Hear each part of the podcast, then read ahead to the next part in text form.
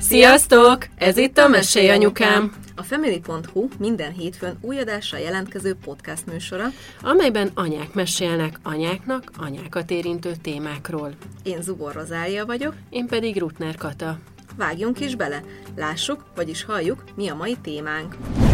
Az ikrek már ebbe, ebbe születtek bele, hogy itt egész kiskoruktól kezdve ment az itthon tornázás, és attól, hogy ők, hogy ők, ők ezt, ezt megszokták, és látták, hogy ez egy ugyanolyan tök normális része a napnak, mint az, hogy én, én kipakolok a mosogatógépből, vagy, vagy ruhákat hajtogatok, ez nem, nem lett egy, olyan, nem lett egy olyan, olyan izgalmas dolog, hogy ott kell zsizsegni, meg, meg rám kell mászni. De személy szerint nekem nagyon-nagyon jó tapasztalataim vannak, én semmiféle negatív hatását nem látom a sportnak a tejtermelésre például. Amikor megbeszéltük, hogy a sportolj anyukám lesz a beszédtéma, akkor még hát volt koronavírus helyzet, de nem volt ennyire durva, aktuálisabbnak gondoltuk így tavasszal, amikor ki lehet járni a szabadba, meg jobban lehet magunkkal, meg a nyári beachbodyinkkal foglalkozni, hogy erről beszéljünk, most kicsit más lesz a helyzet, de ettől függetlenül mindenképp szerettünk volna beszélgetni a sportolásról és a sportolás fontosságáról édesanyaként is. Itt van velünk Kádár Nóri, a Gyerünk Anyukám kitalálója, és itt van velünk Szántó Nelly, aki pedig egy ilyen igazi futó anyuka, és a Runners World szakértője, szerzője. Sziasztok! Hello, sziasztok! Sziasztok! Az anyaságotok előtt mennyire volt jelen az életetekben a sport? Hát nekem egész kiskoromtól kezdve jelen van a sport az életemben, én ugyanis nyolc éves koromtól kezdve triatlonoztam, Ö, és mint ilyen sportoló heti tizenegy edzésem volt már egész kisgyerekként, minden reggel ö, az úszodában kezdtem, és délután a futás, illetve a kerékpározás váltotta egymást. Egyébként ez ö, kicsit ilyen ö, szinte alap is volt a mi családunkban, mert az egész, ö, egész családom a dédnagyszülőkig visszamenőleg ö, sportolók voltak. Volt köztük kerékpár, ö, versenyző, vízilabdás, úszó, futó érdekes módon egy se volt, és nekem is a futás volt az a sportág a három közül, amit szívből gyűlöltem gyerekként. Úgyhogy egy ilyen kicsit az életem humorának is tartom, hogy futóedző lett belőlem, és én segítek másoknak futni, tanulni, illetve megszerettetni magát a futást. Úgyhogy...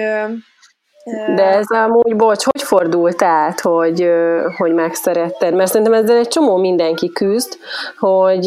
hogy nem szeret futni, és aztán, aztán valahogy így átáll az agy, vagy nem tudom, így valahogy megszereti az ember. Mert nálam is ez volt, és attól függetlenül, jó, én nem mondom, hogy ilyen nagy távolságokat futok, mert ilyen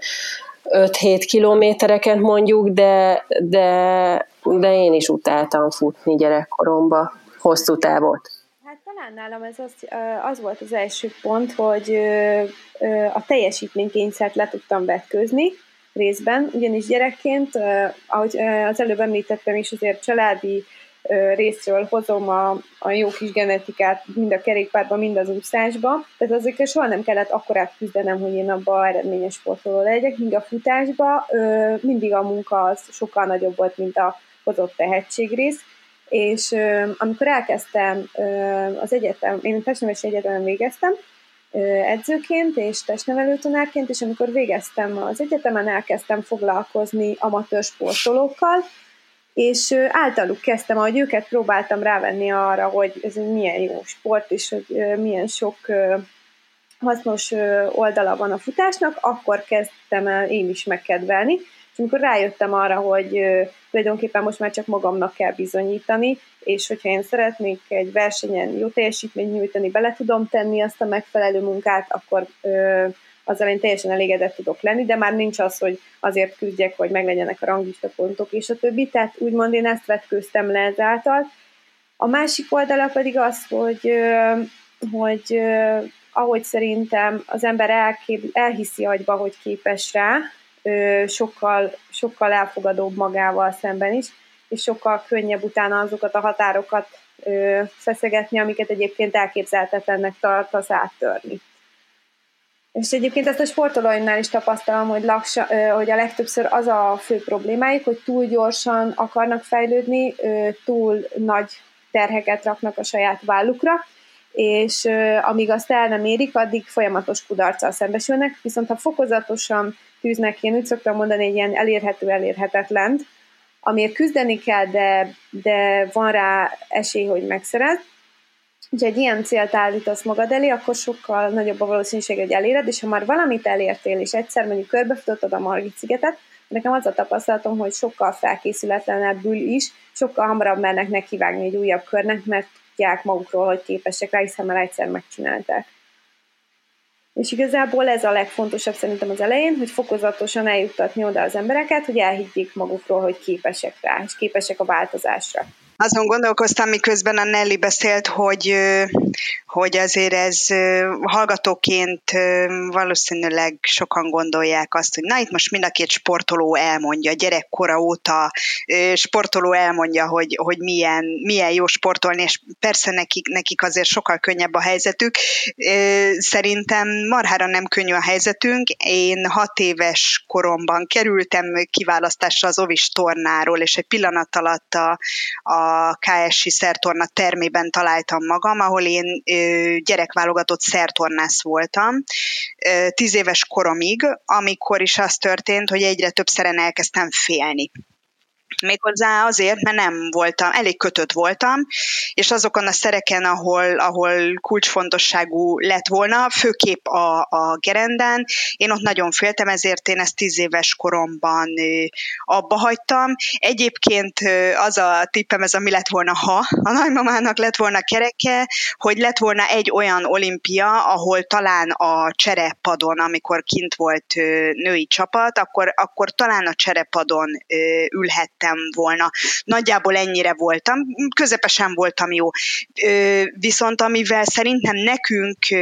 élsportolókkal, vagy valaha volt élsportolóknak meg kell küzdeni, az az, hogy sokszor kerülünk olyan helyzetbe, hogy, hogy tulajdonképpen egy kicsit elegünk lesz abból, amit csináltunk, meg hogy egy kicsit túl, túlhajtottak minket, meg hogy egy kicsit megutáljuk, meg félretesszük, szóval, hogy ebből a szempontból az, ez azért mégsem fenékig tejfel, de onnantól kezdve, hogy én a a szertornát tíz évesen abba hagytam, és váltottam egyébként egy erősebb nyolcosztályos gimnáziumra, onnantól kezdve hát elég színes volt a pályám, mert a kajakozástól kezdve a teniszen át az akrobatikus rokig, hát nagyjából ezek voltak a, a fő versenyszámaim, és én is testnevelő vagyok, én az ELTE tanárképzőn végeztem angol testnevelés szakon, viszont nem dolgoztam a szakmámban, hanem irodista lettem, de hát nyilván ilyen sportmúlttal, meg, meg ennyi energiával nem álltam meg az irodai évek alatt sem, akkor a klasszikus edzőtermi órákat látogattam, ami az iroda, iroda közelében volt. Úgyhogy nem indultam messziről, de, de abszolút át tudom azt érezni, amikor, amikor egy anyuka ott van a, a a szülés után, és azt mondja, hogy a, a sportomat se találom, a kedvem sincs, motivációm sincs, energiám sincs, mert hogy ebbe, ebbe én is beleestem nyakig, én nem vagyok, szóval hogy innentől kezdve nem vagyok az a rózsaszín sikertörténet, aki korábbi sportolóként úgy folytatta, úgy folytatta a szülés után, mint hogyha mi se történt volna. Én ezzel, én ezzel bevallom, hogy nagyon megküzdöttem. Én abszolút egyetértek a Nórival abban is, hogy egy élsportolónak talán az is egy nehézsége, hogy nagyon magasak az elvárások is vele szembe, akár a szülés utáni visszatéréssel kapcsolatban, akár azzal, hogy mégis hol a helyem. Tehát amíg én tudtam, hogy triatlonos vagyok, és az a fő feladatom, hogy nyilván a, a munkám mellett még edzésekre járok, és hozom az eredményeket, attól vagyok én, aki, tehát az, az határoz meg engem egy kicsit, ugye sokan, sok ilyen sportoló ebbe a hibába esik bele, és hogyha elveszük ezt a faktort, hogy nincs ilyen sportoló, akkor ki vagyok én. Ugye attól érez, érzi magát sok sportoló különlegesnek, hogy benne van a lábába a kilométer, és hogyha ez megszűnik, akkor ugye nagyon sokan kerülnek egy olyan szituációba, hogy egyszerűen nem tudják meghatározni magukat, és ezért jó szerintem, hogyha az ember minél hamarabb, ahogyha váltani akar, akár az élsportolói múltból is elkezdi kialakítani magát, és nem csak a sport, nem csak sportolóként tud létezni. Viszont ez egy nagyon-nagyon kemény feladat, és én azt látom, hogy nagyon sok ö, olyan ö, sportolónk van, aki beleragad ebbe a szituációba, és pontosan itt, a, itt van az a pont, ahol szerintem egy kicsit ketté válik a, az észszerű, egyensúlyozó sport, vagy a túlzásba vitt sport, vagy az egyáltalán nem sport. Tehát akár, hogyha a gyerekekre gondolunk, ö, Én, én volt ilyen sportolóként, most fogalmam sincs, hogy hogyan kezdeném, a, a, vagy hogy hova íratnám be, mint egyesület akár a gyerekemet sportoltatni, mert ha mondjuk én nem szeretném azt, hogy ő minden hétvégén versenyre járjon, csak ilyen egészségügyi jelleggel élvezze magát a mozgást, mert ugye az egyesületek zöme is ketté választja őket, vagy minden meccsen ott vagy és minden edzésen, vagy akkor egyáltalán nem veszünk be a csapatba. Én erről hét és kilenc éves gyerekekkel már tudok mesélni, Nelly. Sajnos. Elhiszem, Sajnos. És, és ez megrémiszt, hogy gyakorlatilag én is azt látom, hogy Magyarország lakosságánál is, hogy igazából vannak azok, akik egyáltalán meg nem mozdulnak, akik viszont mozognak, azok viszont majdnem a túlzásba esős oldal, tehát hogy nagyon könnyen belesnek a testedzés függőségbe, és ez az igazi árnyalt középút, ami, ami nagyon-nagyon nehéz, és ezt én magamon is látom, hogy nehéz megtalálni, de nekem talán a maga a babázás, ami kicsit segített ezt mederbe terelni, illetve a babázás előtti előkészületek, tehát én tudatosan készültem arra, hogy egyensúlyba hozzam ezt a történetet. Viszont minden alkalommal meg kell azzal küzdeni, hogy nekem nagyon érdekes volt, hogy ahogy visszatértem, a, újra elkezdtem mozogni, és szülés után voltam, pár héttel már azt kérdezgették, többen kérdezték meg, hogy hány kiló van még rajtam, mint azt, hogy de jól nézek ki, és hogy érzem magam. És ez nagyon szomorú és elkeserítő, mert tudom, hogy ezt várjuk azért a sportolóktól, de ugyanúgy emberek vagyunk, ugyanúgy kifeküdtem a hat hetes gyerekágyas időszakot, ugyanúgy hajlamon van a hízásra, tehát nagyon rossz azzal szembesülni, hogy ez tényleg ennyire súlyos, a, tehát nem azt nézzük, hogy egészséges az anyuka és a gyereke, hanem az első gondolat, hogy hat hét után miért nem néz ki úgy, mint előtte. Igen, egyébként ez borzasztó, de még mielőtt a szülés utáni időszakra ö, térünk rá, a, a szülés előttiről, a, a, a kismama állapotról beszéltek, hogy ott akkor mennyire aktívan sportoltatok, és mit?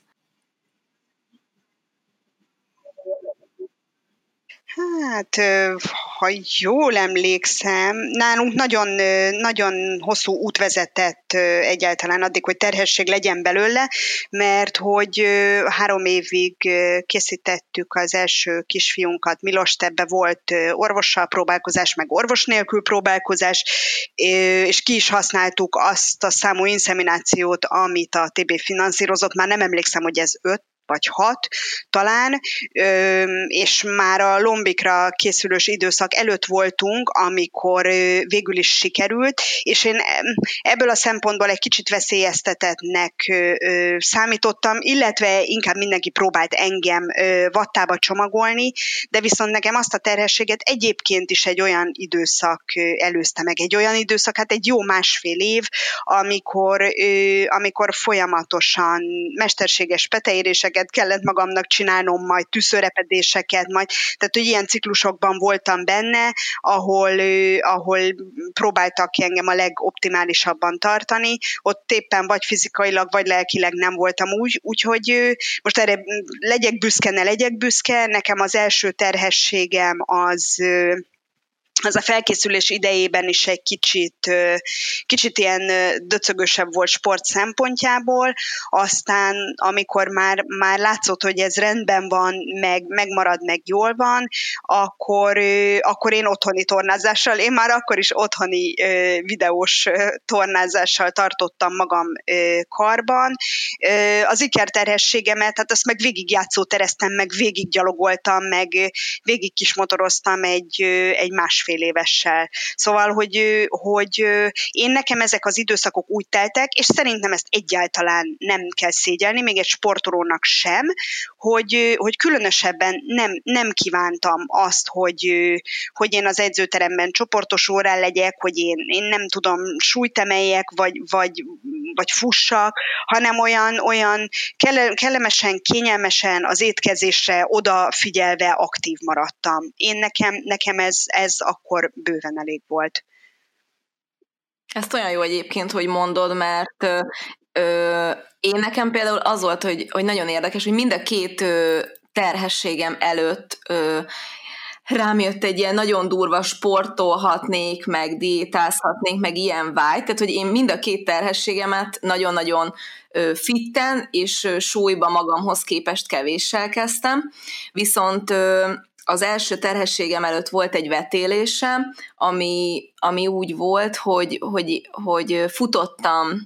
néhányszor, mert azt mondta az orvos, hogy nyilván nem most kezdjek el maratonokat futni, de hogy amit eddig csináltam, azt nyugodtan csinálhatom, és akkor én meg nyugodtan elmentem futni, és akkor elment a baba, és akkor ezt így fejbe így, így tökre nem tudtam elkülöníteni, hogy, hogy valószínűleg nem azért ment el a baba, mert most én futottam kétszer öt kilométert, de hogy utána már többet nem mertem egyik terhességem alatt se, és egyébként én kilenc hónapig nem is kívántam semmilyen mozgást, se sétát, se semmit, tehát hogy én a iszonyat lusta kismama voltam. Hát szerintem teljesen tényleg személyfüggő, meg én is azt gondolom, hogy ez, ki hogy érzi magát a bőrébe, ez a legeslegfontosabb, és ezért jó szerintem, hogyha az ember úgy készül akár a várandóságra is, hogy megismeri a saját testét. Én mindig ezt próbálom hangsúlyozni, hogy akár táplálkozásba, akár sportba, az ember tudja, hogy mi az, ami jó neki, és nyilván egy terhesség alatt azonnal érzem, hogy ez most jól esik, vagy ez már nem esik jól. És az volt az érdekes, hogy hát mi, mi elég szerencsések voltunk, ugyanis a, én az Ironman-t azt mindenképp úgy akartam megcsinálni, hogy még a baba előtt, mert tudtam, hogy erre akkora felkészülés szükséges egy ilyen távteljesítéséhez, hogy az baba mellett nem fogom tudni, illetve nem is akarom ennek kitenni. Én ezt előtte le akartam tudni, és utána ö, tudatosan úgy készültem a babázásra, hogy egy picit ö, lazábban vettem az edzéseket, tehát már saját edzések nem voltak, ö, csak a, amit magukkal a sportolóimmal futottam. Ö, ez viszont elég, ö, elég jelentős edzésnek számít, mivel én van, hogy húsz-harminc kilométert is lefutok a tanítványaimmal, viszont hozzá kell tenni, hogy... Ö, hogy ez, az én, nekem ezek általában komfortzónán belüli futások, elég alacsony pulzus számmal, de hát azért a kilométer az, ugye kilométer, és amikor én teherbe estem, én, az, én még úgy futottam száz kilométert az első pár hétbe is, hogy én nem tudtam, hogy várandós vagyok, és akkor a, utána ugye megbeszéltük a, a nőgyógyászommal, aki egyébként az egyik futótanítványom is egyben, hogy azt mondta, hogy szerinte sokkal nagyobb sok hatás lenne a szervezetemnek, ha teljesen leállnék, így, hogy ennyit sportoltam, úgyhogy csak a jólesés határaig, de próbáljak csinálni ugyanúgy mindent, ahogy eddig. És hát ott volt egy ilyen nagyon nehéz tizenkét hét, hogy ugye titokban tartsa az ember, és akkor ugye a tanítványaimat se avattam be, de mégis helyt kellett állnom, a, mert nekem ugye ez a munkám, hogy elmegyek és futok az emberekkel. Tehát ez egy kicsit azért nehéz időszak volt, és hát voltak olyan szituációk, így a hatodik-hetedik hét környékén, hogy éreztem, hogy nem annyira esik jól, és akkor a, akivel épp futottam, annak elmondtam, és beavattam a kis titkomba, és ők abszolút megértően, nagyon kedvesen, helyesen segítettek is ezen az úton, és akkor aztán szép fokozatosan építettem le, és nekem a harmincadik hétig kimondottan jól esett a, a futás, sőt azt tapasztaltam, és valószínűleg ez megint csak a a szokás kérdése, hogy amikor nem mentem ki sportolni két napig, a, akkor kezdtem el ilyen rosszul létes tüneteket produkálni, hányinger, émény és stb. Tehát ahogy elmentem sportolni a levegőre, sokkal jobban voltam, és valószínűleg ez a vérellátottság, oxigénellátottság, tehát nem tudom, hogy mennyi összefüggés lehet, viszont azt határozottan éreztem a harmincadik héten, hogy egyszerűen egy lépésre tovább, és akkor onnantól én el is engedtem. Utána már csak ilyen jólesés határán belül, ami ilyen kis otthoni tornák jól estek, azokat csinálgattam, viszont volt bennem egy olyan tudatos felkészülés a szülésre, én tudtam, hogy nagyon kötött izomzatú vagyok, és, és úgy gondoltam, hogy ha egy picit ellazulnak az izmaim, és hagyom, hogy egy picit, picit elengedjenek ebből a feszességből, akkor sokkal könnyebb lesz a szülés, és végül is egy nagyon könnyű első szülésem volt, négy óra alatt ez meg voltam. Milyen nagyvonalú, meg Sára, milyen okos azért, ezért nagy respekt. Köszönöm, úgyhogy igyekeztem így ezt a végén így tudatosan így beépíteni, de hát azért ez érdekes, mert én annyira tudatosan készültem a babára, és annyira fölülírt mindent, hogy bármennyire is azért nagyon-nagyon sokat sportoltam meg, Nekem ez egy gyönyörű időszak volt, és, és imádtam a testem, imádtam a nagy pocakomat, imádtam, hogy majdnem húsz kiló rajtam volt, tehát hogy én nagyon szerettem, és egyébként nagyon furcsa, hogy sokkal, sokkal szebbnek is láttam magam ebben az időszakban, mint korábban,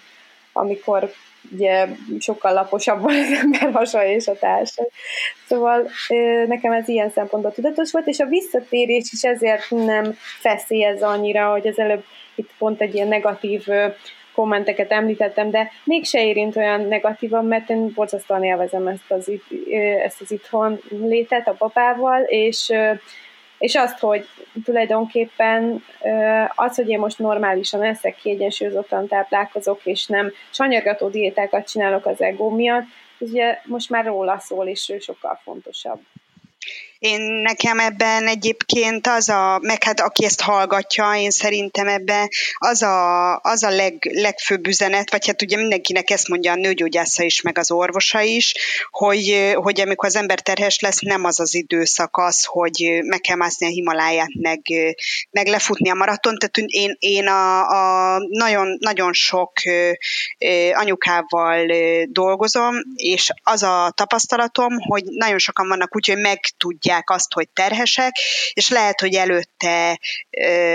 össze-vissza ettek, vagy gyorsét termesztek, vagy nem sportoltak, de mindenki akkor döbben arra rá, hogy te jóisten, nem mozogtam, nem sportoltam, nem figyeltem a kajára, most lesz az, hogy én a terhesség alatt nagyon meg fogok hízni, és pont, pont ilyenkor kezdenek el diétázni, meg sportot keresni, hogy ugye tényleg az a fontos, hogy, hogy ilyenkor ne, ne, legyen, ne legyen túl nagy változás, tehát ugye aki inaktív volt, az ne ilyenkor álljon neki, hogy, hogy, hogy én most hónapokig nem fogok egy dekát se felszedni, és, és mellőzöm a szénhidrátot az étrendemből, mert hát ez a, bocsánat, kakuk, igen, hamarabb kell, tehát ugye ez a tudatos tervezés vagy előkészülés, már, már ahol nem meglepetésként jön a baba, de hogy ilyenkor, ilyenkor már nem, nem, nem kell fölösleges veszélynek, meg kényelmetlenségnek, meg kellemetlenségnek kitenni magunkat. Nyilván, aki aktív életet élt előtte, vagy nem, nem hagyta nagyon el magát, annak tök jó dolog, hogyha sétált, tornázik, vénás tornát csinál, rendben tartja a vérkeringését, figyel a súlyára, figyel a cukrára, tehát hogy olyan, de hogy nem, nem, talán nem is kell olyan, olyan nagyon, nagyon megszállottan ebbe belemenni, de tök jó, hogyha az ember nem hízik rettenetesen meg, mert egyrészt könnyebb szülni, másrészt könnyebb utána visszatérni, meg az is jó, hogyha nem kell egy, nem tudom, száz hatvan grammos diétára beállni, de hogy tényleg ez, a, ez az arany középút, hogy, hogy ezt valószínűleg meg lehet, meg lehet ügyesen csinálni. Nekem, ami most így már egy pár perc így eszembe jutott, illetve már így az elejétől is, amikor említettétek, hogy mind a ketten ugye sportoltatok gyerekkorotoktól kezdve, meg hogy mennyire főszerepet játszik a sport az életetekben, azért ez Magyarországon így a nagy átlagra egyáltalán nem igaz, tehát hogy nagyon-nagyon keveset sportolunk, mármint magyarok, és, és hogy nem vagyunk az a nagyon-nagyon egészségtudatos, meg sportolásra tudatos nép, és hogy ti mit tapasztaltok, a, amit szintén említettetek, hogy nagyon nehéz megtalálni az embernek azt a sportot, amit szívesen csinál, de hogy mondjuk, ha adott egy, egy nő, aki mondjuk szül egy gyereket, és szeretne változtatni, szeretne lefogyni, szeretne életmódot váltani, vagy, vagy nem is kell az, hogy szüljön egy gyereket, ez az életmódváltás, ez most eleve néhány éve nagyon-nagyon divatba jött, meg tök jó dolog, de hogy ti mit tapasztaltok, hogy, hogy ez így mennyire jellemzőbb manapság, és mennyire nehéz a nőknek elkezdeni sportolni és beiktatni a, az életükbe, vagy ezt hogyan oldják meg általában a nők? Hát szerintem ez egy nagyon nehéz kérdés olyan szempontból is, hogy ugye kinek mennyi segítsége van, és éppen ezért nagyon jók ugye ezek az otthoni tornák, amiket ugye a Nórik is kidolgoztak, hogy ugye otthon a baba mellett is tudjak dolgozni, illetve én nagyon szeretek, most hiába tudom, hogy miket kell itthon csinálni, mi eljárunk babamama tornára, és rettentően élvezem, mert a, a, egyrészt ugye közösségbe kerül az ember, más anyukákkal is lehet találkozni, beszélgetni, tapasztalatokat cserélni, és maga a kisbabák is fejlődnek ugye általa, mert vannak olyan gyakorlatok, amik nekik lettek kifejlesztve, és ugye a baba is azt érzi, hogy vele foglalkozok folyamatosan, de vannak vonva ebbe a tornába, úgyhogy én egy ilyen fix programként odájárok, és nekem ez volt egy olyan segítség, egy ilyen lendület, ami miatt a nem, tehát azokon a napokon is elkezdek tornázni, amikor épp nem jutunk el erre a tornára, mert tudom, hogy ez egy tök jó program, amit szeretünk, és most már mind a ketten igénylünk. Ezen kívül ugye a kinti séták, a, nekem a séta volt az első visszarázódós pont, tehát úgy kezdtem el ö, sétálni, és amikor már úgy gondoltam, hogy ebből legyen egy kicsit edzés jellegű dolog, hogy ö, sétáltunk a levegőn, ez ugye nekem is jó tett, szintén a baba jót aludt a levegőn, és hát ö, ö, elkezdtem úgy sétálni, mint aki késésbe van. És akkor ugye ez egy gyors gyaloglás, tehát tulajdonképpen ez a futásnak, ha úgy nézzük, az alapja. És aztán ö, amikor ugye kellően megerősödtek a, a hasizmaim, ugye már nem volt egynál többre szétnyilva, illetve elég erős volt a gátizomzatom hozzá, én akkor kezdtem el kocogni. Ugye a fut, futás, a babakocsis futás, ez megint egy annyira jó program, amiben bele lehet vonni a babát, és megint csak anyukának is jó kikapcsolódás, és a babának is. Tehát szerintem itt az elején ezt nagyon nehéz összehangolni, és azon kell megint csak túllendülni, hogy ez is egy kicsit ilyen fekete-fehéren van kezelve Magyarországon, nem tudom, hogy a világban már mennyire elfogadott, hogyha egy anyuka sportol, akkor nem biztos, hogy jó anyuka, mert lepasszolja a gyerekét és a többi, ezzel ugye én nem értek egyet, de sokan azt látom, hogy ezért se mernek elkezdeni mozogni, mert úgy érzik, hogy akkor ugye a kisgyereküket háttérbe szorítják a saját egójukkal szembe, ami azért szerintem nem teljesen fedi a valóságot. Ö,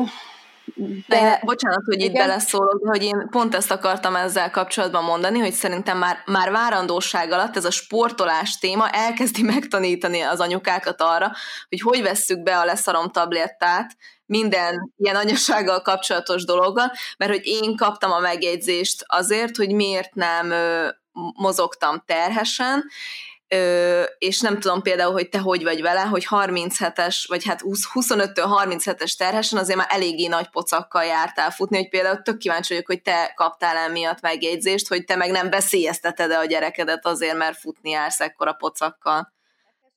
Egyébként mondjuk ilyen Instagram felületen, amin fönt vagyok, ott nem, nem nagyon kaptam, meg nem is nagyon kapok negatívat, ott sokkal több pozitívat kapok, mint negatívat, tök bár nem. Az is valószínű, hogy olyan emberek követnek, akiket ö, inspirálok, vagy akiket érdekli, hogy mit csinálnak, uh-huh. és ö, talán ö, kedvelnek remélhetőleg. Ö, viszont az utcán, utcán az nagyon-nagyon érdekes arckifejezések voltak, és érdekes módon a fiatal velem egykorú anyukák néztek ö, csúnya szemmel, Vagy, vagy esetleg potenciális anyukajelöltek, ők nem néztek rám túl kedves tekintettel. Majdnem az összes férfi elismerően bólogatott. Az idősek azok ilyen nagyon megosztó voltak, akik megtapsoltak, menet közben volt, aki nagyon furcsán néztek, tehát azért úgy vegyesen. Én azt gondolom, hogy ötven-ötven százalékban minden hideget, meleget kaptam. Ö, Úgyhogy ez, ez elég megosztó, és a babakocsis futással ugyanez a helyzet. Tehát ott is most elég sok ilyen kedves beszólást kaptam. Ezekből egyébként nagyon-nagyon sokat merítek is. Volt egy nagyon helyes biciklis, mint ilyen idősebb bácsi, aki, aki mögött futottunk a babakocsival, és akkor mondta, hogy majd ő tartja a szélárnyékot. Aztán volt egy idős pár, aki fölálltak, és fölállva tapsoltak a, a padról. Aztán volt egy anyuka, az nagyon, nagyon helyes volt, hogy a kisfiát tolta a babakocsiba, és akkor a kisfiú meglátta, hogy megelőzzük, ránézett az anyukájára, és mondta, na, anya, gyorsabban! és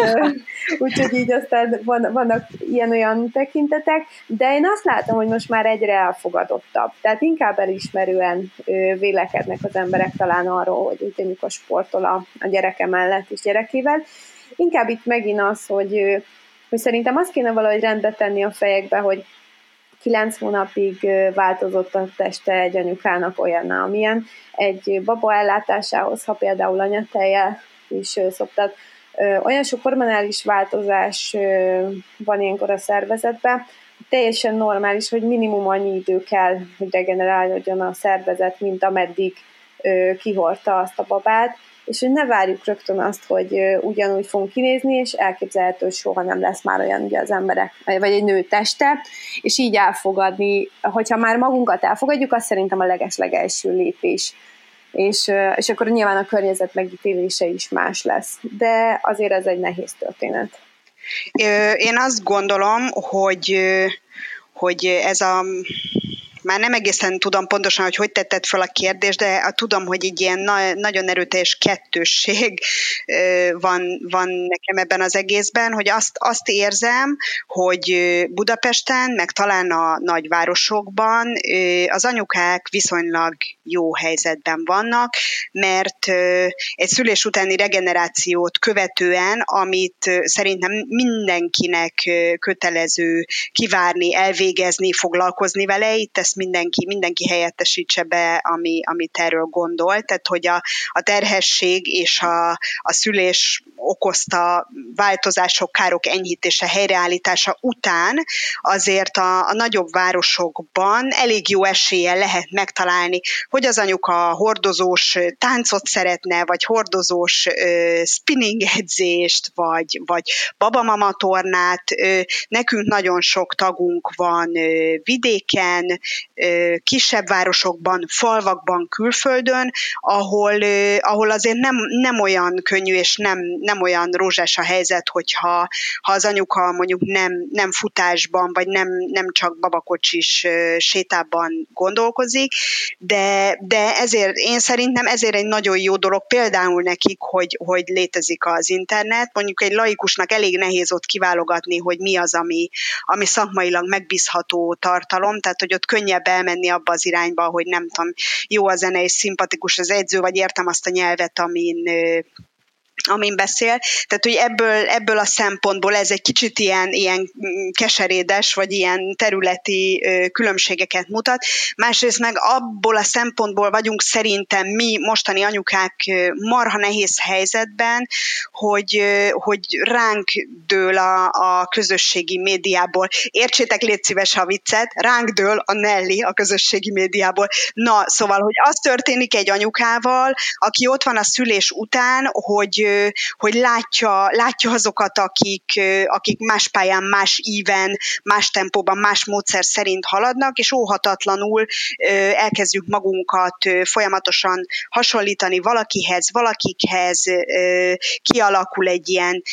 versengés, ami ugye mondjuk csak a mi fejünkben létezik, de, de akkor is. Egy anyuka, aki egy ilyen labilis, ilyen hormonfröccsös állapotban van, az hajlamos arra, és ezt mindenféle rossz, rossz indulat nélkül mondom, biztos, hogy ti is éltetek meg ilyet, hogy másnak a sikerét, azt a saját sikertelenségének éli meg, pedig, pedig hát ö, semmi, semmi köze nincs ö,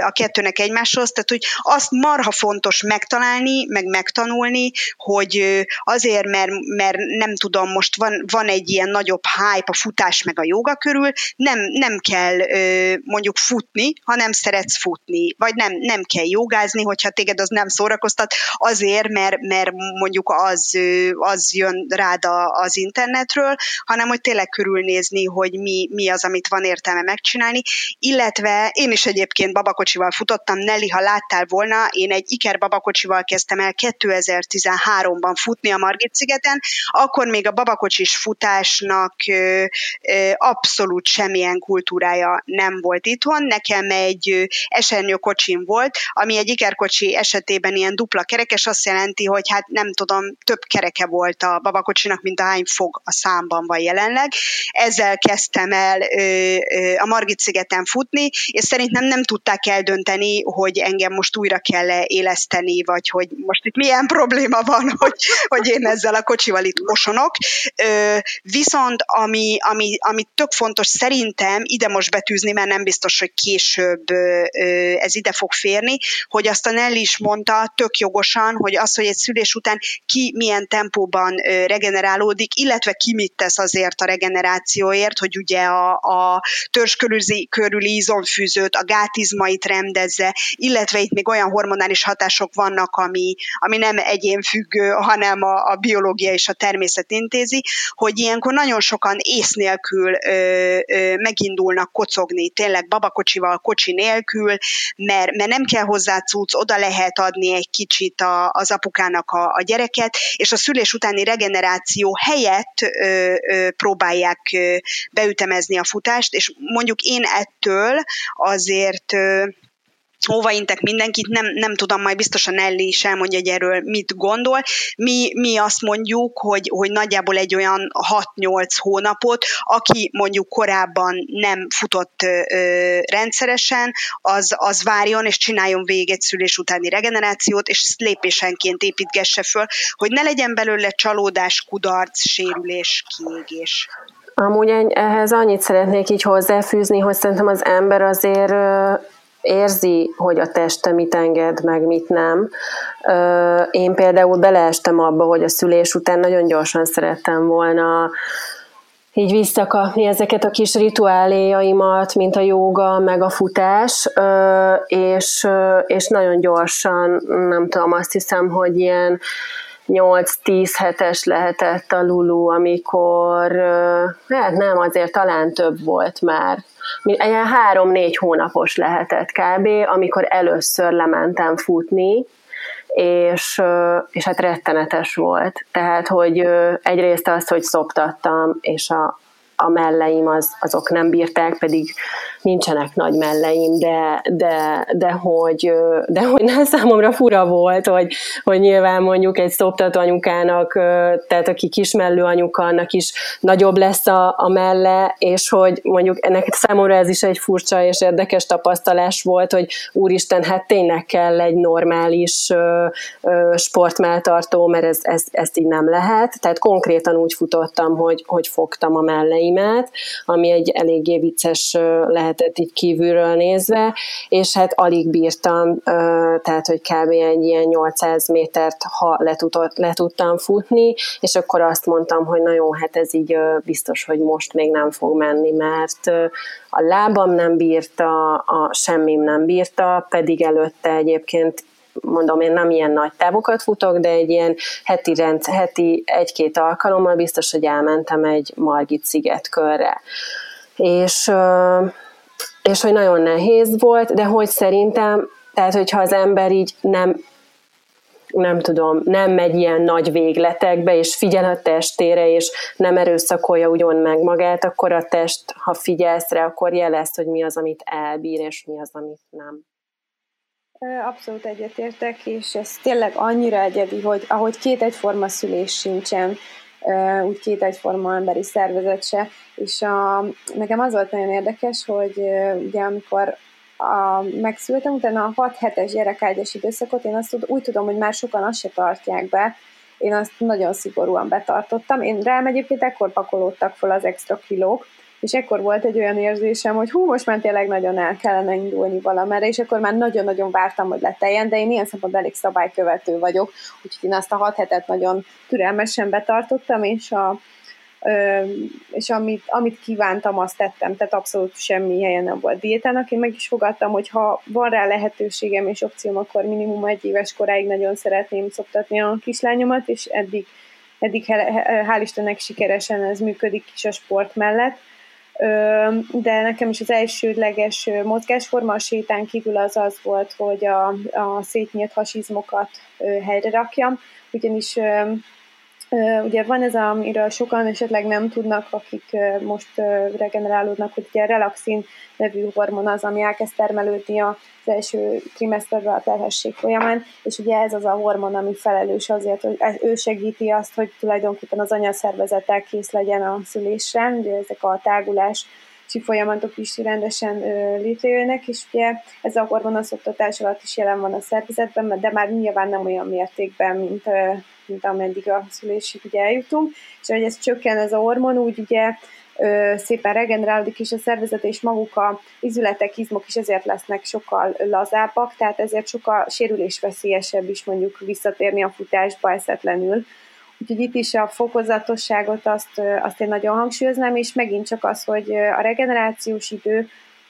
egy-egy edzést követően nagyon-nagyon egyedi. Tehát mi magunk is a futóedzéseket is úgy szoktuk összeállítani, hogy nem eszetlenül, én nem hiszek az ilyen feltétlen mindenkire szabott edzéstervben, hanem az egyéni edzésben, és ezért lehet, hogy valakinek öt kilométer az ugyanolyan terhelés, mint egy másik embernek a maraton. Tehát, hogy ez teljesen egyedi. Úgyhogy itt is hallgatni kell a, a testjelzésére, és ugyanígy az első futásom az nekem is egy ilyen kicsit horrorisztikus élmény volt. Hát nekem azzal is szembesülni kellett, hogy nyilván a súlytöbblet is, illetve a kiszélesedett csípő miatt teljesen más lett a mozgás, mozgáskoordinációm is. Tehát azt éreztem, mintha nem az én testem lenne, és nem én irányítanám. Tehát, hogy volt egy, egy nagyon szép atletikus mozgás, amiből lett egy inkább egy ilyen, hát én nem is tudom mihez hasonlítsa a mozgás, de, de borzasztó élmény volt, mint hogyha nem uraltam volna a saját testem. Egyébként ez egyre jobb és jobb. Nyilván, ahogy pörögtek le a, a, a kilók is, illetve ahogy szépen regenerálódott a szervezetem, de én azt hangsúlyoznám, hogy azért tudtam elég hamar elkezdeni így sportolni, nagyon szépen vissza sikerült zárni a hasizmokat, még egyébként a mai napig rendszeresen dolgozom rajta, hogy, ez, hogy a megfelelő kórizmok helyreálljanak, tehát ez egy ilyen mindennapos dolog szinte az életemben, és ha például csak három kilométer esik jól, akkor három kilométernél nem erőltetem, de ha tizen, akkor most már tizenbe is belemerek futni, viszont itt nagyon sok olyan tényező van, amire figyelni kell. Az egyik az, hogy ö, ugye nagyon-nagyon sok folyadékpótlás szükséges, ugye amit az izzadás során elveszítünk, főleg egy szoptató anyukánál. Ö, ugyanígy a, az eléhezés egy érdekes ö, szempont nálam, tehát én sokkal hamarabb eléhezek sportolás közben, mint korábban, úgyhogy előtte is mindig föltöltöm extra szénhidráttal a szervezetem, és mindig van nálam sportolás közben is szénhidrát, mert nagyon gyorsan leesik a vércukrom. Ö, és hát figyelni kell, a, a, akár a torna, akár futás, bármilyen sportágat csinálunk, figyelni kell arra, hogy változik-e esetleg valami a szoktatással, tehát hogy ö, ö, ugyanannyi termelődik-e, van-e bármilyen befolyás a babára, és hogyha van, akkor, akkor visszább kell venni, vagy, vagy lejjebb kell adni. Tehát ez, a, ez egy kicsit ilyen sziszifuszi játék az elején, de személy szerint nekem nagyon-nagyon jó tapasztalataim vannak, én semmiféle negatív hatását nem látom a sportnak a tejtermelésre például, mondjuk hangsúlyozom, hogy fokozottan odafigyelek a folyadékfogyasztásra, sőt, inkább azt tapasztalom, hogy egy-egy edzést követően, hogy hazaérek, bekattam valami az agyamba, hogy nekem meg kell etetni, és dupla annyi is termelődik, tehát nekem tehát ilyenféle félelmeket én szeretnék eloszlatni. Viszont nagyon-nagyon oda kell figyelni a, az embernek a szervezetére. Igen, ehhez egy, egy, egy tapasztalatot tűznék oda. Ez, ez, ez a történet, ez akkor tud nagyobb számban ilyen, ilyen sikeres és, és sima lenni, hogyha kezdeti időszakban, tehát hogyha az anyukák megvárják azt, hogy a kereslet kínálat beálljon. Ami ugye nagyjából, nagyjából erről szól a gyermekágyas időszak, hogy ezt meg, meg kell várni, és ki kell tapasztalni, hogy mennyi folyadékfogyasztás mellett, nagyjából milyen étkezés mellett, hány etetésre, hogy van megfelelő mennyiségű tej, és amikor ez, ez rendesen beáll, tehát már nem kiszámíthatatlan, akkor, akkor tényleg ezt, ezt én is alá tudom támasztani, hogy a, a, a velünk, velünk dolgozó anyukák nagyon kis százalékánál fordul az elő, hogy jelzi, hogy, hogy ő, ő most, most egy időre visszavesz, vagy akár fel is függeszti a tornázást, mert, mert drasztikus változást tapasztalt. Ebben az a jó hír, itt tényleg nagyon sokan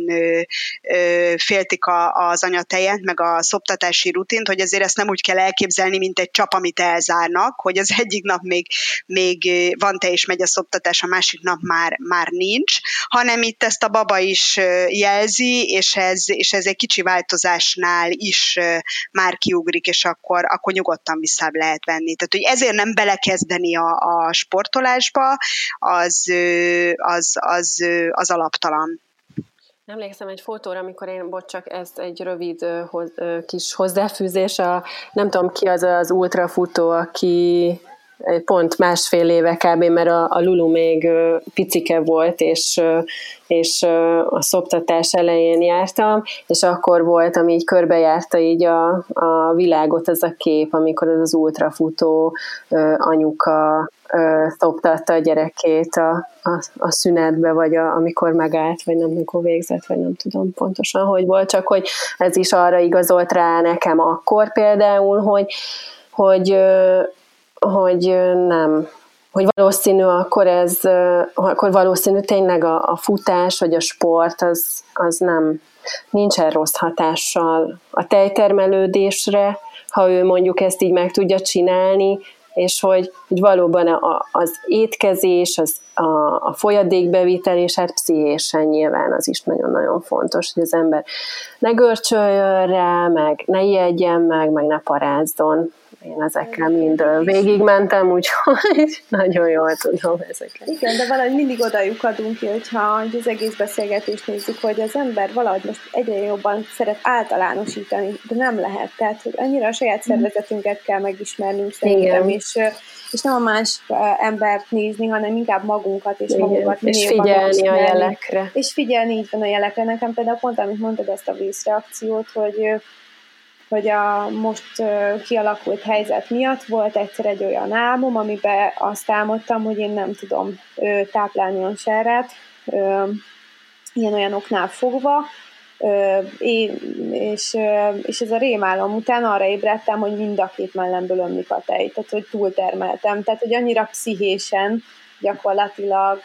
ha ez az emberben benne van, akkor, akkor ezek is működhetnek, és igazából én két ponton is úgymond megszegtem azt a szabályt, ami a tejtermelés ellen van, ha úgy mondjuk. Ugye az egyik az a rendszeres futás és sport, a másik pedig az, hogyha az embernek, egy nőnek visszáll a ciklusa, akkor ugye azt mondják, hogy amellett is már a szoptatás nem biztos, hogy működik. Nekem olyan szerencsém volt, hogy igazából két hónap után teljesen rendszeressé visszaállt a ciklusom, ami megint úgymond gátolhatná ezt az egész folyamatot, és ugyanúgy van tejtermelésem, tehát hogy, hogy szerintem így nem feltétlenül a kivételekbe próbáljunk kapaszkodni, vagy az általánosságban, hanem tényleg saját magunkat ismerjük meg, és, és hallgassunk a testünk jelzésére. Ha valami jól esik, akkor azt csináljuk, ha nem, akkor ne erről tessük. Ezzel abszolút egyetértek, és szerintem még anyuka szinten belül is ö, a saját terhességeink ke, körül a jelzések is, meg minden ilyen dolog is különbözhet, csak azért, mert be akarom hozni a mozgásba ezt, az egésznek a lelki oldalát, hogy mennyire nem csak a testünknek, hanem a lelkünknek van az egészre szüksége, mert hogy nekem például az első terhességem után én rákattantam az itthoni tornára, mert hogy, hogy, hogy minden, mindenképp bomba anyuka akartam lenni, aki, akire, hogyha így ránéznek, akkor nem azt mondják, hogy na igen, látszik, hogy ő már szült egy gyereket, hanem az, hogy fú, milyen jól néz ki annak ellenére, hogy van egy gyereke. Most viszont már két gyerek után egyrészt nincs is annyi időm itthoni tornára, megoldani se nagyon tudom, viszont a, a mozgás, mint én idő jött be, és azért most például a második gyerek után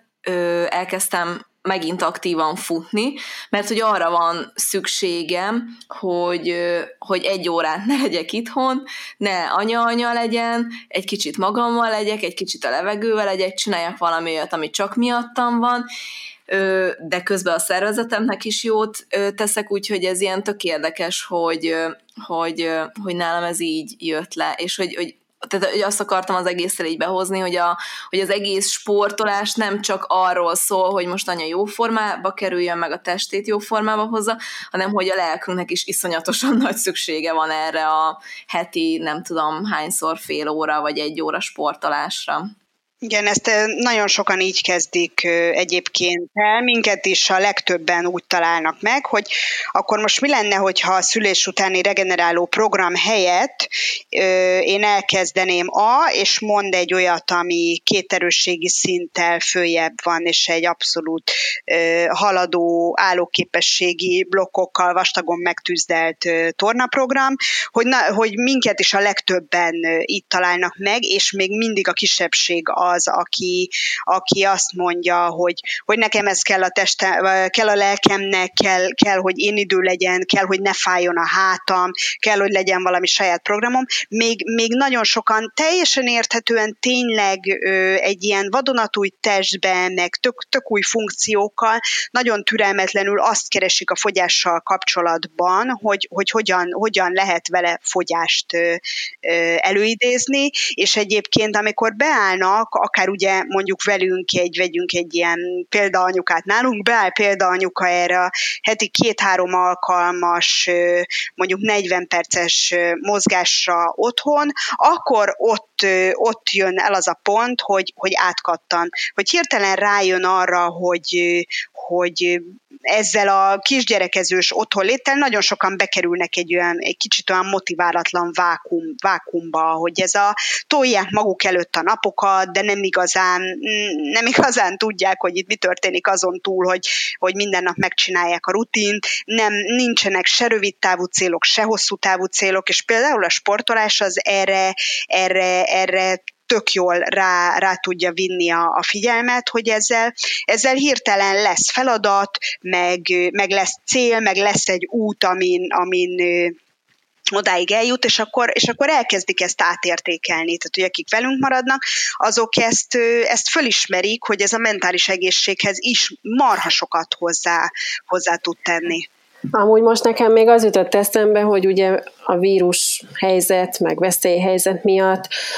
most ugye mindenki otthon van többségében, és bár még ö, nem tudom, hogy pontosan mi lesz, amikor adásba kerül ez a rész, de hogy akár az otthoni sportolás, vagy hogyan sportoljunk otthon, egyrészt ö,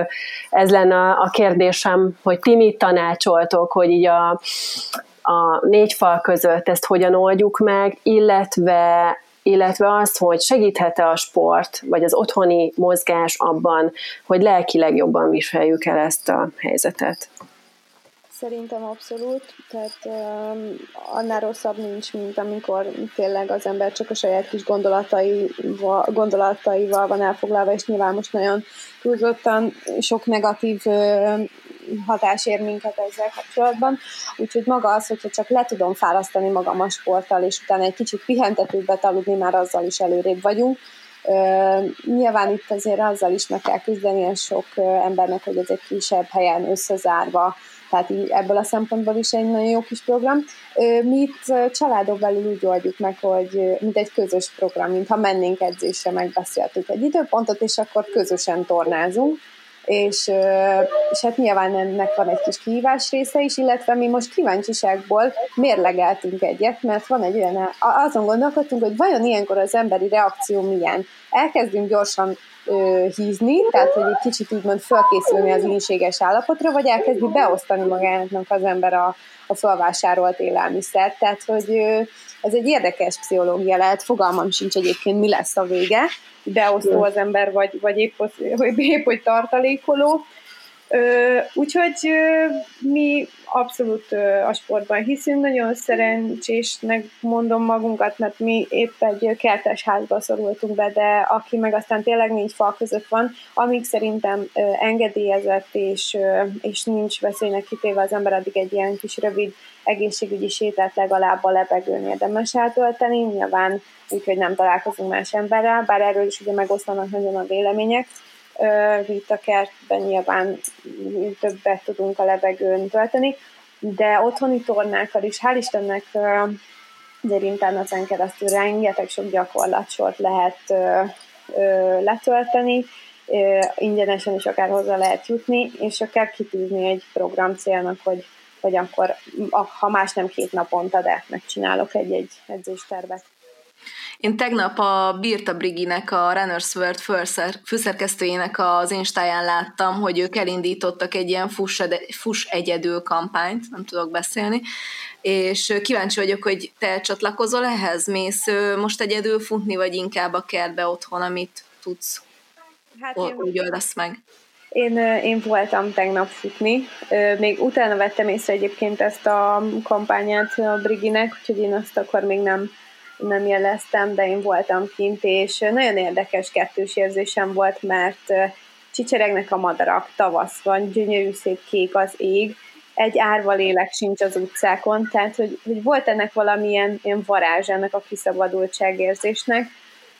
Ugyanakkor egy ilyen szomorú érzése is volt az embernek, hogy ilyenkor tele kellene lenni a játszótereknek és mindennek, és az embereknek a szabadban kellene időt tölteni.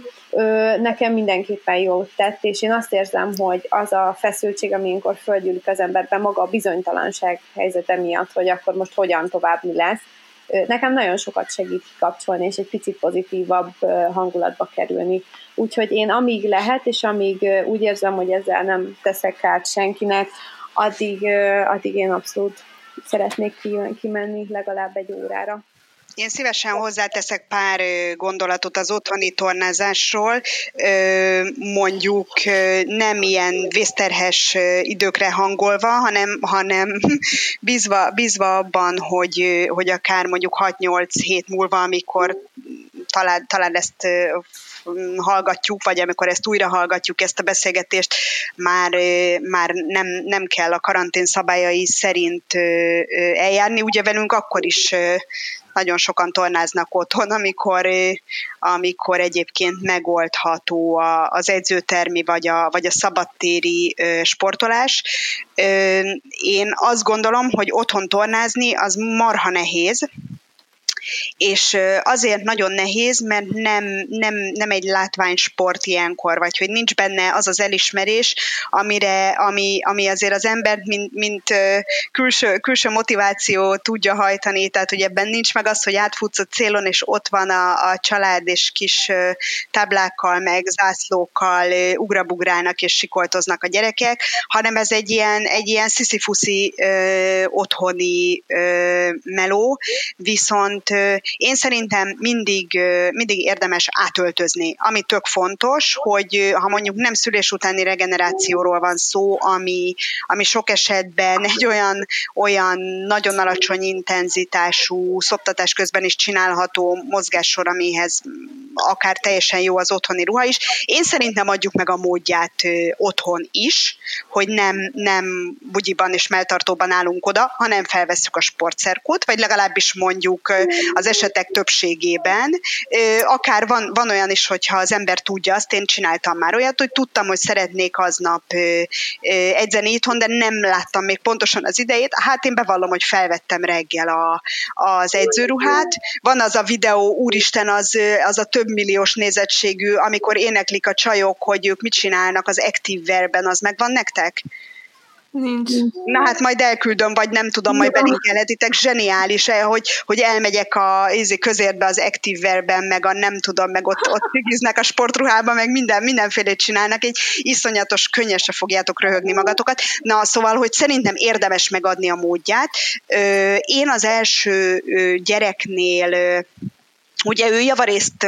bölcsiben volt meg óvodában, amikor, amikor én elkezdtem itthoni ö, videókat fölvenni, úgyhogy neki ez egy kicsit szokatlanabb helyzet volt, viszont az ikrek már ebbe, ebbe születtek bele, hogy itt egész kiskoruktól kezdve ment az itthon tornázás, és attól, hogy ők, hogy ők, ők ezt, ezt megszokták, és látták, hogy ez egy ugyanolyan tök normális része a napnak, mint az, hogy én, én kipakolok a mosogatógépből, vagy, vagy ruhákat hajtogatok, ez nem, nem lett egy olyan, nem lett egy olyan, olyan izgalmas dolog, hogy ott kell zsizsegni, meg, meg rám kell mászni, mert ugye nagyon sokan próbálnak alvásidőre el, elbújni ezzel az otthon tornázással, és én mindenkinek azt javaslom, pláne most, amikor, amikor ugye nem is tudjuk kiszámítani, hogy mit hoz a jövő, hogy nyugodtan próbálják meg picibabák, kisgyerekek mellett is, a babáknak esetleg adni egy olyan játékot, ami, ami nem folyamatosan elérhető, hanem, hanem csak a torna környékén tűnik föl, valami izgalmas, valami új. Őket is lehet egy kicsit idomítani ehhez a, a helyzethez. Aztán arról nem is beszélve, hogy gyerekeket, partnereket bevonni. Ez elsőre egy ilyen röhögös, kicsit ilyen feszengős helyzet, mondjuk egy, egy partnerrel, férjel, pasival odaállni, tornázni, hogyha ez egy ilyen uniszexebb jellegű mozgás, de hogy, hogy ez marha jó, tehát hogy hogy mint, mint program is, meg mint, mint kapcsolatépítő, ez, ez kifejezetten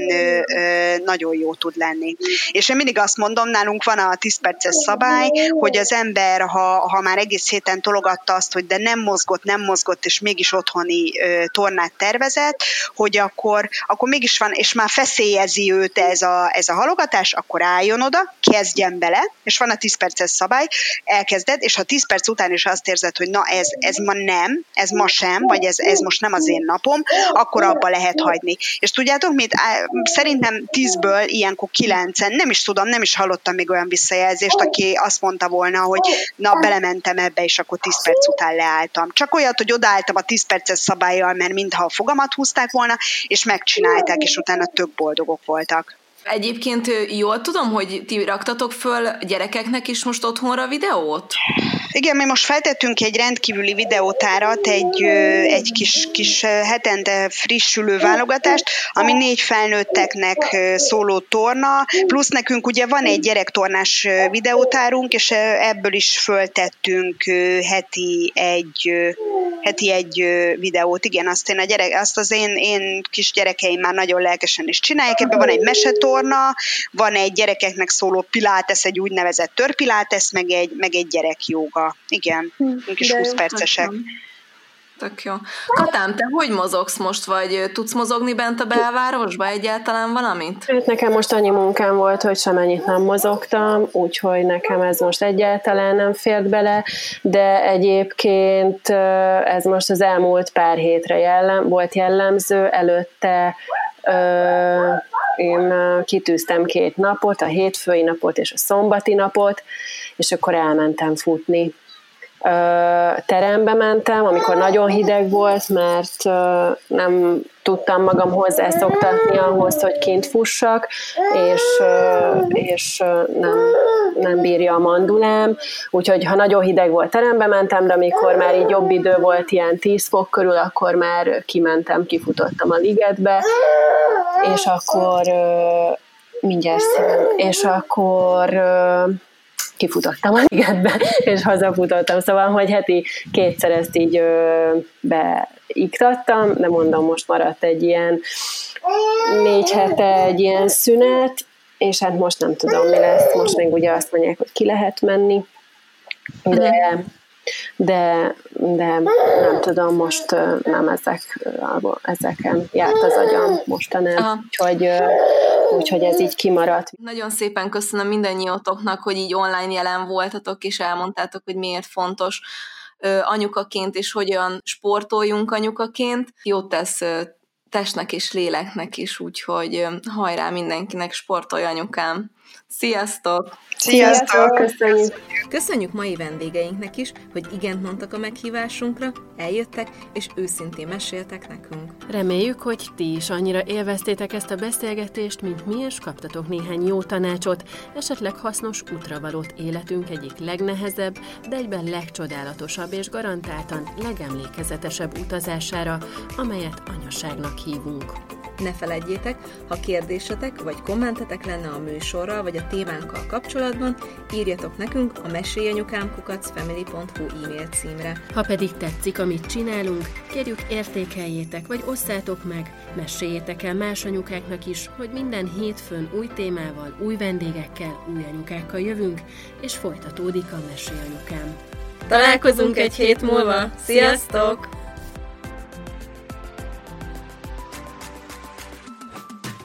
A műsor a Béton partnere.